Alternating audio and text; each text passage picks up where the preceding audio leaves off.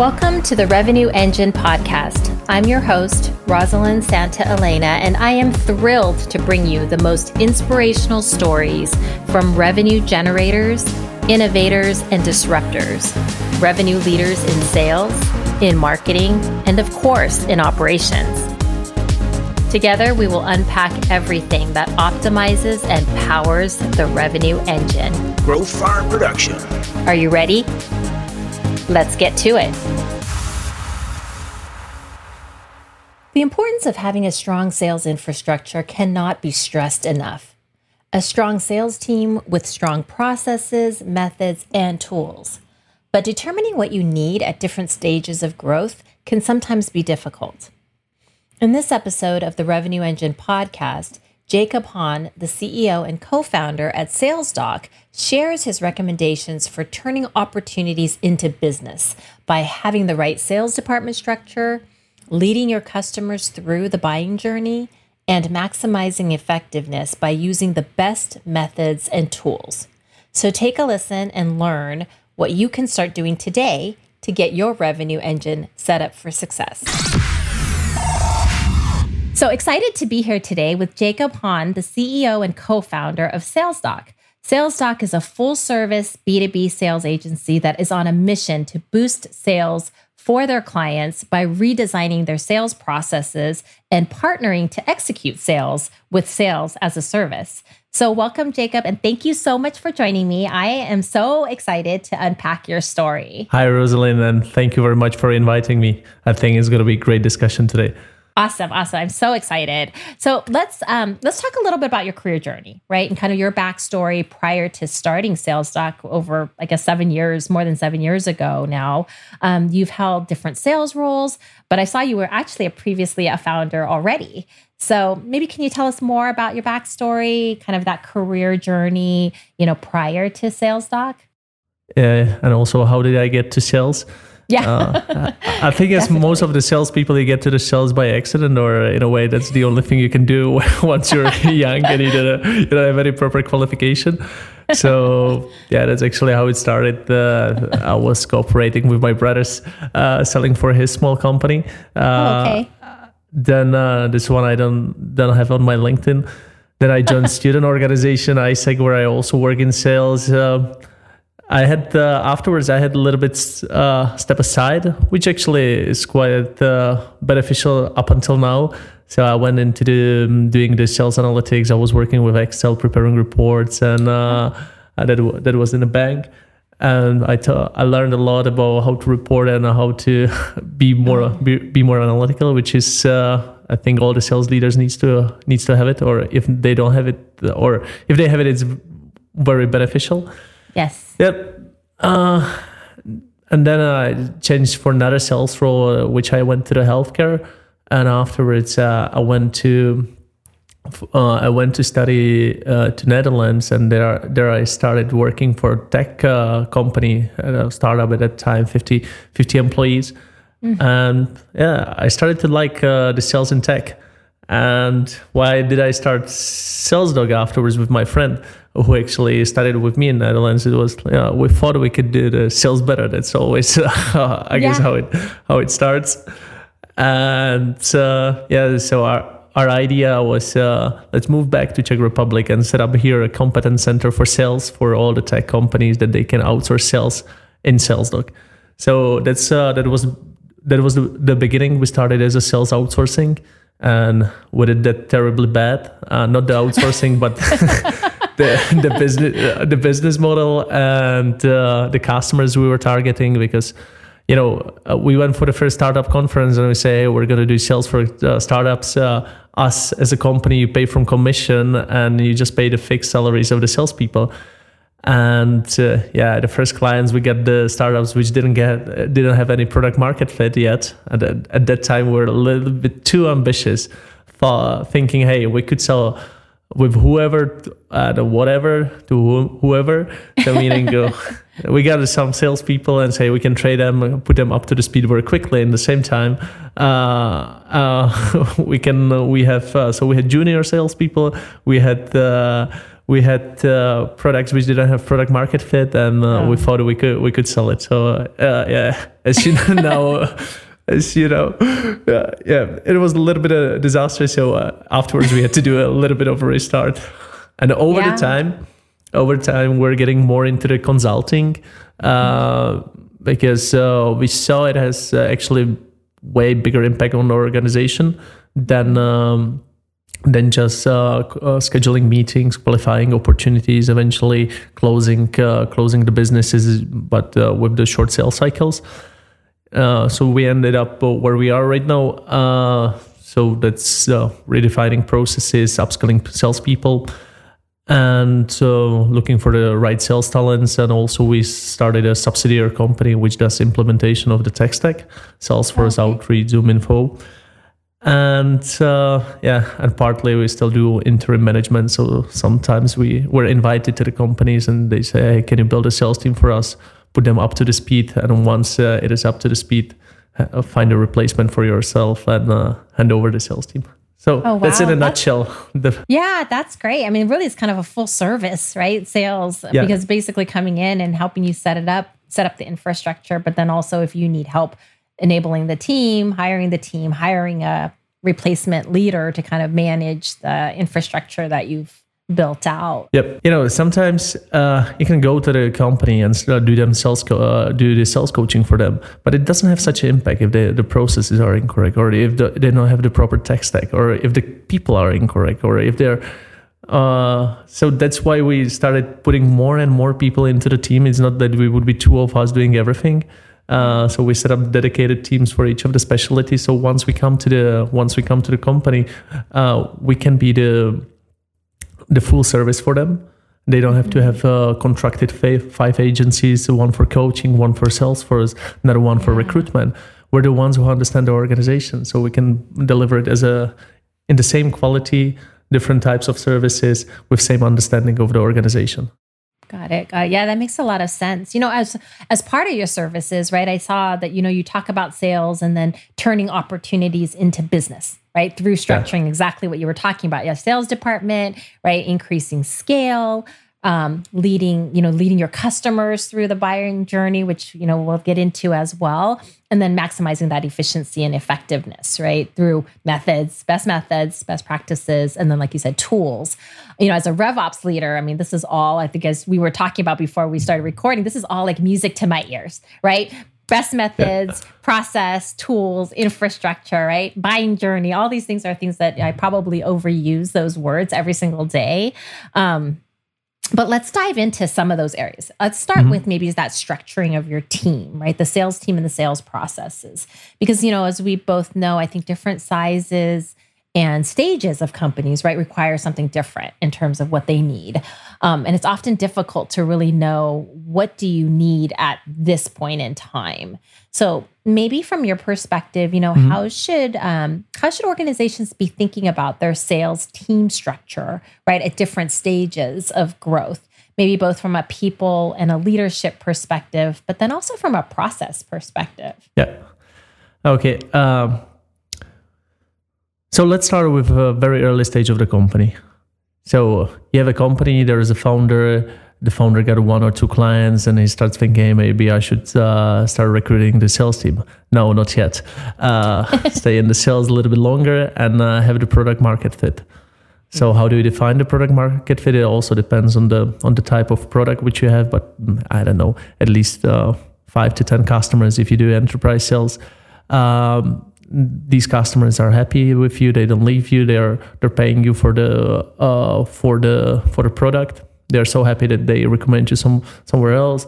And also um, the market is big enough meaning you're not you're not selling for 10k yearly subscription to telco companies. It's not a product market fit you. Will never ever build company on that uh, once you get a product market fit, then it's about hey, so I should get a first salesperson here and uh, transfer it from the founder to to first initial sales team. Um, there are several approaches how you can do that. Uh, we always recommend them. Hey, find uh, find somebody who is a trailblazer for you, who's the founders like has a found, founders like mindset. For me, mm-hmm. uh, I usually recommend somebody uh, who had his own or her own business and it didn't work out because that person knows how it is to be uh, how it, how it is to be in sales and also still has his or her eyes open and see the opportunities and knows hey there's no defined playbook yet. So uh, I, I don't expect uh, that somebody tells me this is exactly my customer, this is exactly my value proposition, and this is exactly how we sell it, and I just do and executed it.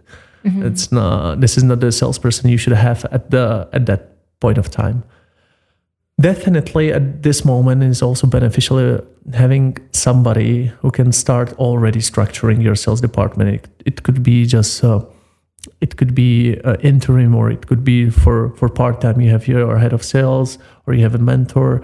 So who starts giving you a little bit of insights how it should be done Mm-hmm. I saw also some of the companies that uh, the founders, the first thing what they give away is the scheduling of the meetings. So they set up the BDR, they set up the BDR teams at the beginning. So they got two people start calling and scheduling meetings for them. That's also flies quite well.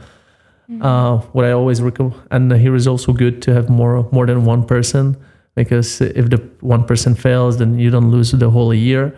Uh, and also, if you have two people, you can compare the numbers uh, against each other, and you know whether it's the market or, or the person. When it comes to the processes, uh, I would the same as with CRM. Like have the CRM before you call, make the first call. Mm. It's not costly. You can get it. Uh, you can have it for free. It's always better than Excel. It's always better than paper. There's no no dispute about this one. Uh, mm-hmm. no reason why to why to use the any other any other tool. And the same with the sales process. Try to have have it defined or somebody who can define it with you, because then you get clarity into that. Uh, I always say that the number one killer for the startups or for the young companies is uh, they have unqualified pipeline and a lot of maybes in the pipeline and they mm-hmm. do the, they, they do have it because they have nice conversation with somebody who tells him tells them hey i like your product. It looks really cool. Maybe if you put this and that feature i might uh, we might buy it. Uh, but actually this is not the hard comment uh, from them. And they live in the dreams that they have 30 40 open opportunities and none of, none of them converts. And how to get rid of this uh, op- false optimism is about having defined a process and knowing having some sales mentor who tells you hey, yeah, maybe you had a nice discussion, but did you discuss uh, uh, the uh, the decision making criteria? Did you discuss why did, should they have it? What's the impact on your on their business, and who else should be involved? What are the stakeholders, and so on. Yep. So those are the like the two beginning stages, and once you once you onboard the f- first two free salespeople, that you put them up to speed. This is the time, and at that time you should have already some sales processes in place, initial playbooks in place, and this is the time when it can grow to another 10 people. And one and then from the 10 people 10 man organization you, you grow farther and farther and you start also professionalizing your sales team. So you don't have 50 people who manages the whole sales cycle from calling to customer till maintaining the customer. You, you start defining either bdrs and uh, the rest or you have bdr account executive account managers managers slash uh, slash customer success. Yeah, yeah, I love that. I think it's it's really interesting when people talk about you know from founder led when they hire their first sales leader. That's such a critical yeah, role, right? That first person, and I like that that recommendation of somebody who maybe has been a founder before and maybe failed at it, right? But they're still hungry. They have that right mindset. They're not expecting to have everything kind of packaged up for them to just go deliver. They know that it's going to be iterative and they have to build right? I think it, when you're in a startup, it's always about you know having that growth mindset, but also that that founder's mindset that you're going to build something that's going to scale and it's going to be iterative, right? You're going to have to figure out a lot of things along the way, um, which is really important. Absolutely, absolutely, yeah. And also one more thing which is important. I mentioned that uh, I will just stress it a little bit more is start to formalizing everything what you do it doesn't have to be perfect it, like it will never be perfect just start putting the things on the paper because once you put them on the paper then you can start improving them yes yeah, 100%. Oh, music again to my ears. it's definitely just get something on paper, get it documented, because that's the only way you can improve, right? Or even be able to measure whether it's working or not. Um, you know, and this kind of feeds into my next question because I think, you know, as companies scale, that predictability right becomes mm. increasingly critical you know and i think as we've all seen and experienced i think the last few years just with the market volatility it's made it even more difficult right and i think the companies that you know have strong sales process. They have methodologies. They have governance right? They have that infrastructure. I think that is really the key to um, being able to drive some of that predictability. Um, so maybe what are some of the best practices you think companies should implement right to provide that better predictability? I think in that aspect i'm a little bit too old fashioned uh, i will explain you why okay there are many tools which look uh, looks into your crm and say hey this prospect is responsive uh, so let's put it some higher virtual score which then converts uh, in more of the businesses uh, it definitely it, it can work. It takes time till you get implemented, and uh, it it gets it needs massive amount of data to gives you prediction. Um, and especially with the small organization, this one you don't need. Uh, what you need uh, is to have uh, the right sales leadership and mindset in the sales team, uh, methodology and process. I will explain it too. Right now, what I mean by that. The first thing is uh, a lot of companies tell you, "Hey, we follow the MEDDPICC." Uh, so we have economic buyers, champions, we qualify the metrics and so on.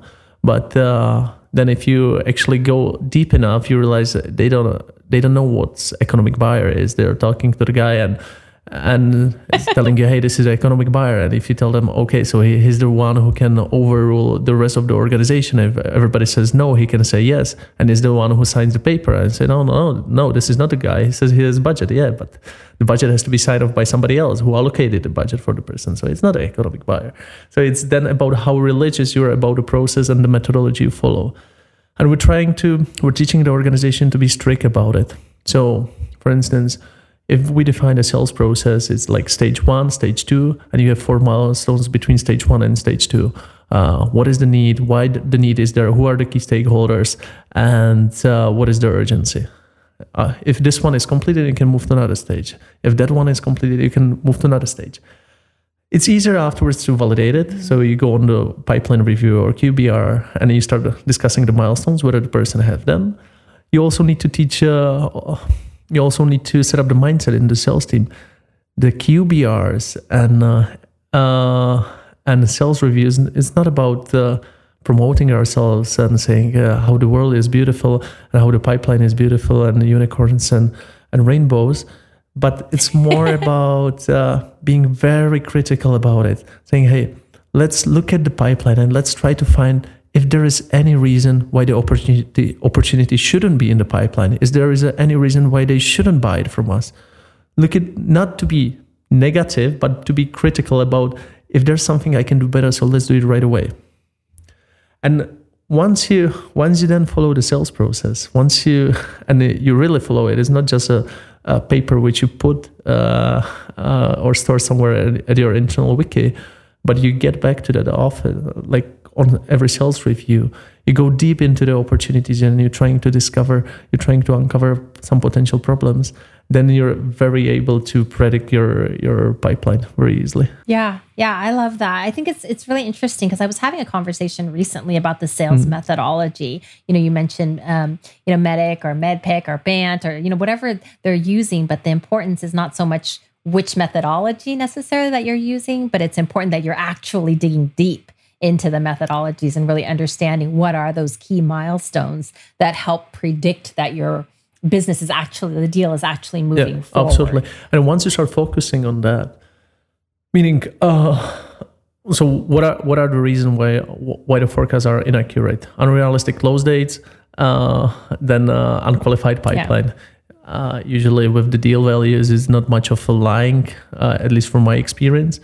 So I started asking the salespeople, hey, when do when is the close date? And set up the close date. I say, oh, you're gonna bet 200 euros that uh, you're gonna close it by that time, and they usually say no, might be maybe a little bit later. And then you also start challenging the, them. Okay, so if the close date is in a month, uh, it's an enterprise deal, and you're not uh, even done with POC. So tell me how do you want to go through that? Uh, so you start you start challenging them quite rightly, and then you can easily get to the forecast that uh, you're 10% uh, plus minus accurate. So if you look at the expected value at the beginning of the month, uh, then by the end of the month, you deliver pretty much what you expected. Yeah. Yeah, I love that. I love the comment that you made about the QBRs too, because I think a lot of times, even in a forecast call, you know, we a lot of companies still just do like a readout, right? Their forecast call is really just kind of reading the notes and telling, oh, when's the next meeting?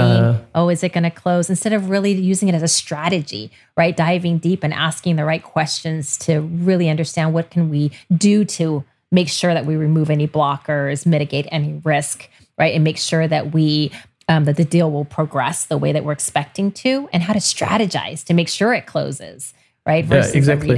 If you do the readout or then it's waste of the time for everybody. If you do the challenging approach, so whoever is part of the meeting, they get something out of it and say, okay, so that's how I can get to economic buyers. That's how I can build the champions. That how should I discover this and that or remove some blockers, and then they can apply it in their deals as well. Yeah, yeah, one hundred percent.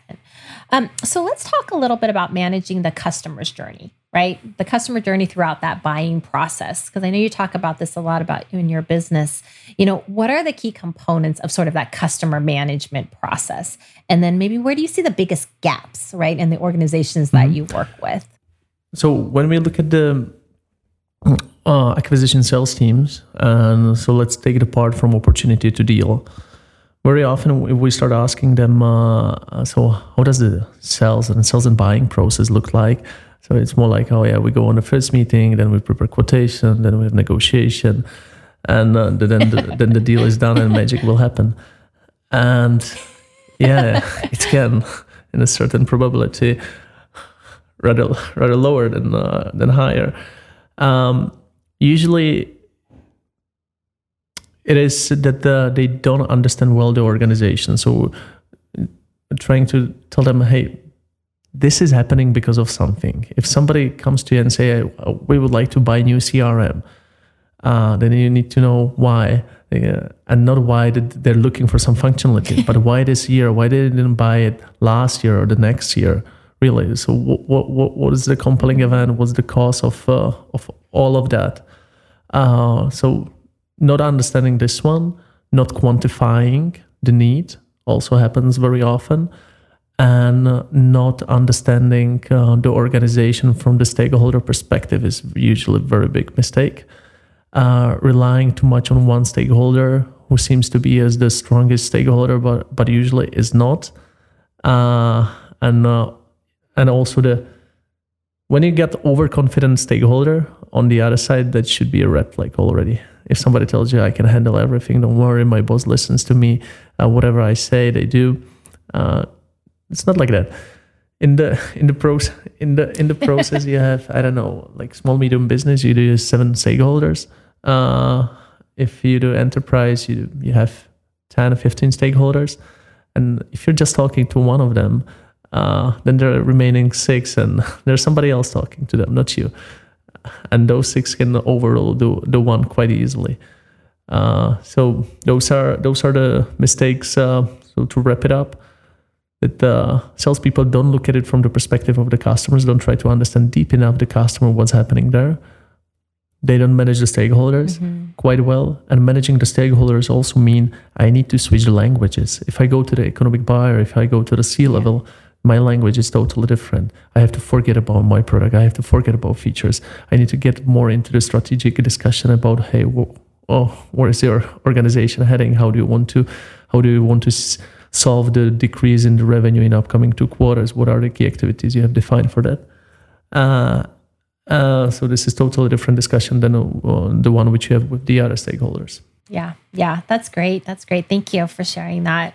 I think it's, it's definitely definitely very true around the stakeholder and just having enough um, what we used to call surround sound, right? Making sure that you're you're talking to multiple people in the organization. And as you said, and especially on an enterprise deal, there could be easily a dozen people yeah, that you need to be in yeah, contact absolutely. with. And if you like when we when we advise our customers and they're doing the enterprise deal, but real enterprise, this is 500k plus uh, deals.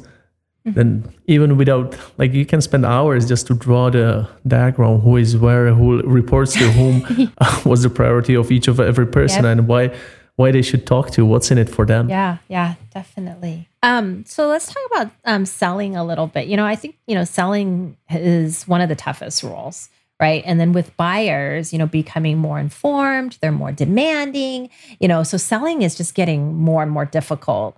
Um, and I think that's why sales training and enablement is not a you know nice to have. It's definitely a must have.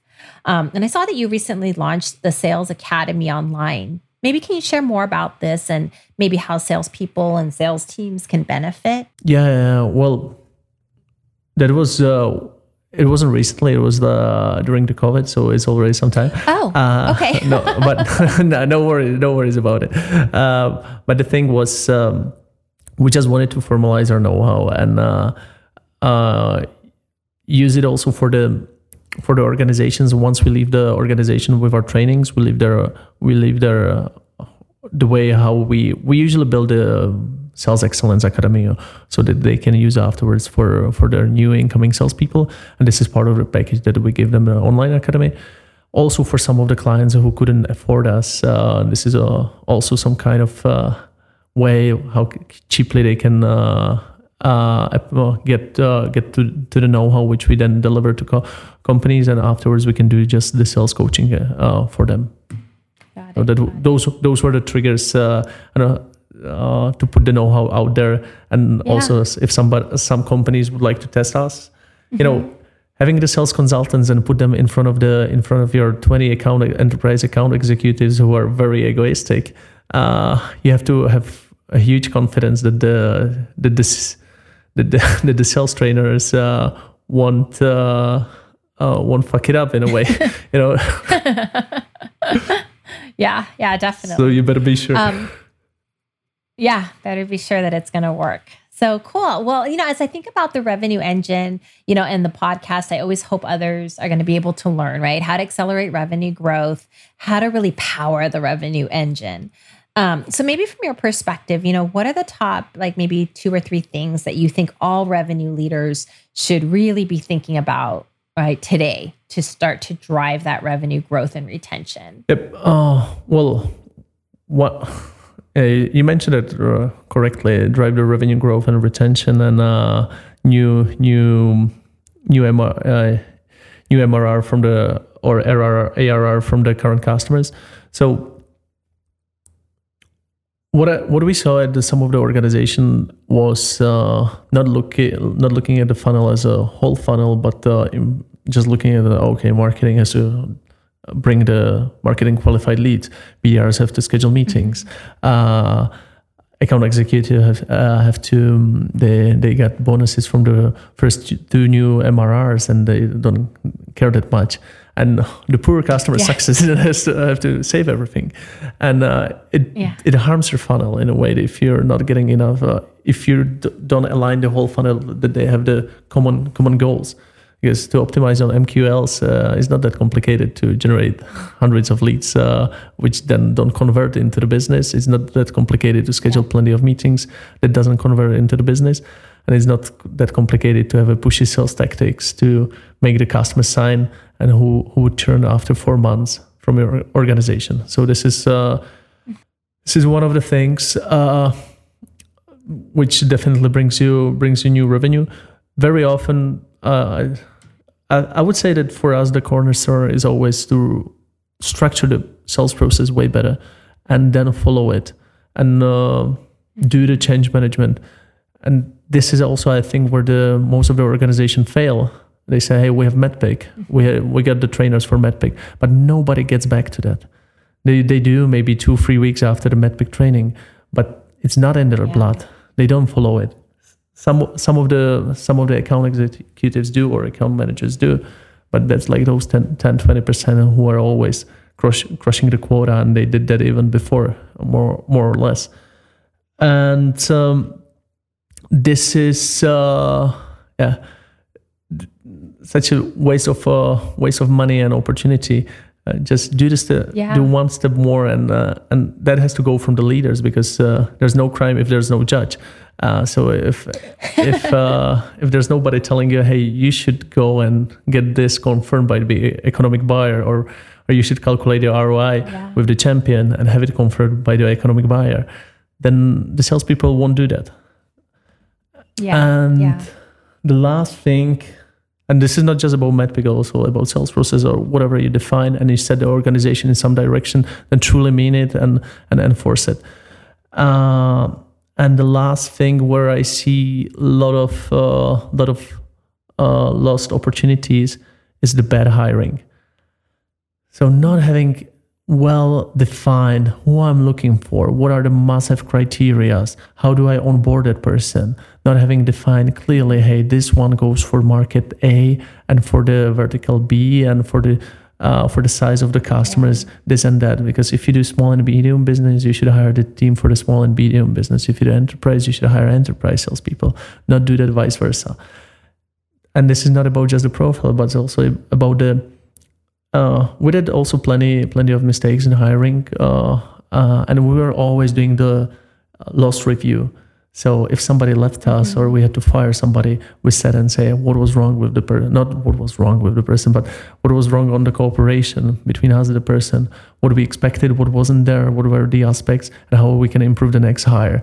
So we ended up with, for instance, if we're looking for BDRs or uh, hunters in general, we ended up with simple criteria which we need to have. Uh, we're looking for natural achievers that uh, they had some achievement in their life. It doesn't have to be career one. It could be that they were the best in throwing darts uh, when they're at the high school. Doesn't really matter, but there's some achievement that they have experience with calling, so they know the drill. They pick up the phone 20 times a day, even when they were 18, and they could be selling whatever, but they they understand it. Culture fit. They have some intelligence, uh, empathy, and so on. And uh, with if they don't have if they don't have the we don't see the achievement or we don't see the experience with the calling we just don't hire the person even though we like the person because we know that there's a high chance that the person would leave us after five months six months or the person wouldn't be cru- crushing the quota Yeah. Yeah. Yeah. That's great.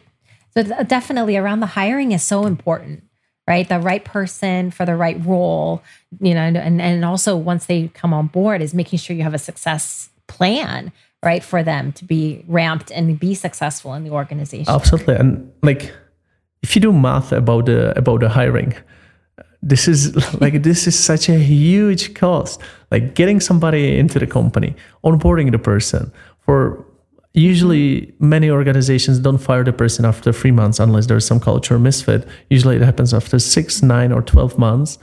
So they still even longer than they should. And uh, then you hire the per- fire the person and after one year you have zero quota attainment from that person and then you don't have any person and you start again. So so if you look at the cost the loss of valuation the, the loss of potential revenue this is massive cost. Yeah, yeah, definitely. And and the drain just on Yeah, the internal yeah. resources too, right? Of all the people who had to onboard them, get them a laptop, right? Just I mean, there's so many things that, you know, there's cost of it's a cost of acquisition, right? Of a of an employee. It's similar, I guess maybe kind of similar to a cost of a customer, right? Bringing somebody on board. Yeah, and imagine what happens with the sales leaders. It harms the whole team. Uh, so imagine what happens if the sales Yeah. the sales leaders. If they have two people who are uh, outperforming or they're, they're on the quotas and three of them which are on the sixty percent, to whom do they allocate time?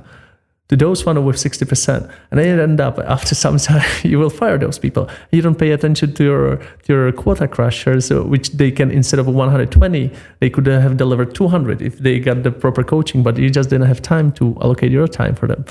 So Yeah. Yeah, yeah, definitely. Well, good. Well, so thank you so much for joining me, Jakub. But as we wrap up, Uh-huh. before I let you go, I always ask my guests two things. So, one, what is the one thing about you that others might be surprised to learn? And two, what is the one thing that you want everyone to know about you? oh, those are interesting questions. So, something that people might be surprised to learn, and then maybe something that you really want people to know. And it could be the same thing. Uh, Sometimes it's the same thing. unexpected question. now, Yeah, see? Now you know why I give you But the it wasn't ahead of time. um, is is there something that maybe you know doesn't have, it could be personal or it could be professional, or maybe there's nothing. Well, yeah. Ah, this is this is just ridiculous. No, not ridiculous. I'm not sure if it is relevant. Yeah, usually when people look at me, they don't believe me that I used to play table tennis uh, as the primary sport on a on a sport Oh. level when I was uh, at elementary school. oh wow! Did you do you still play? No, not, not, not anymore. I, I stop when I uh, when I get to the university because I didn't have much much of time for that. Yeah. So, so this is uh, this is uh, one of the things uh, which you wouldn't probably expect. Yeah, probably not. well, good. Well, good. Well, uh, thank you so much for joining me. I'm um, really appreciate your time and just sharing your expertise and knowledge with with the community and with our audience. So, thank you for being here. yeah, thank you for inviting me. It was a pleasure to talk to you. Awesome. Thank you. Bye bye.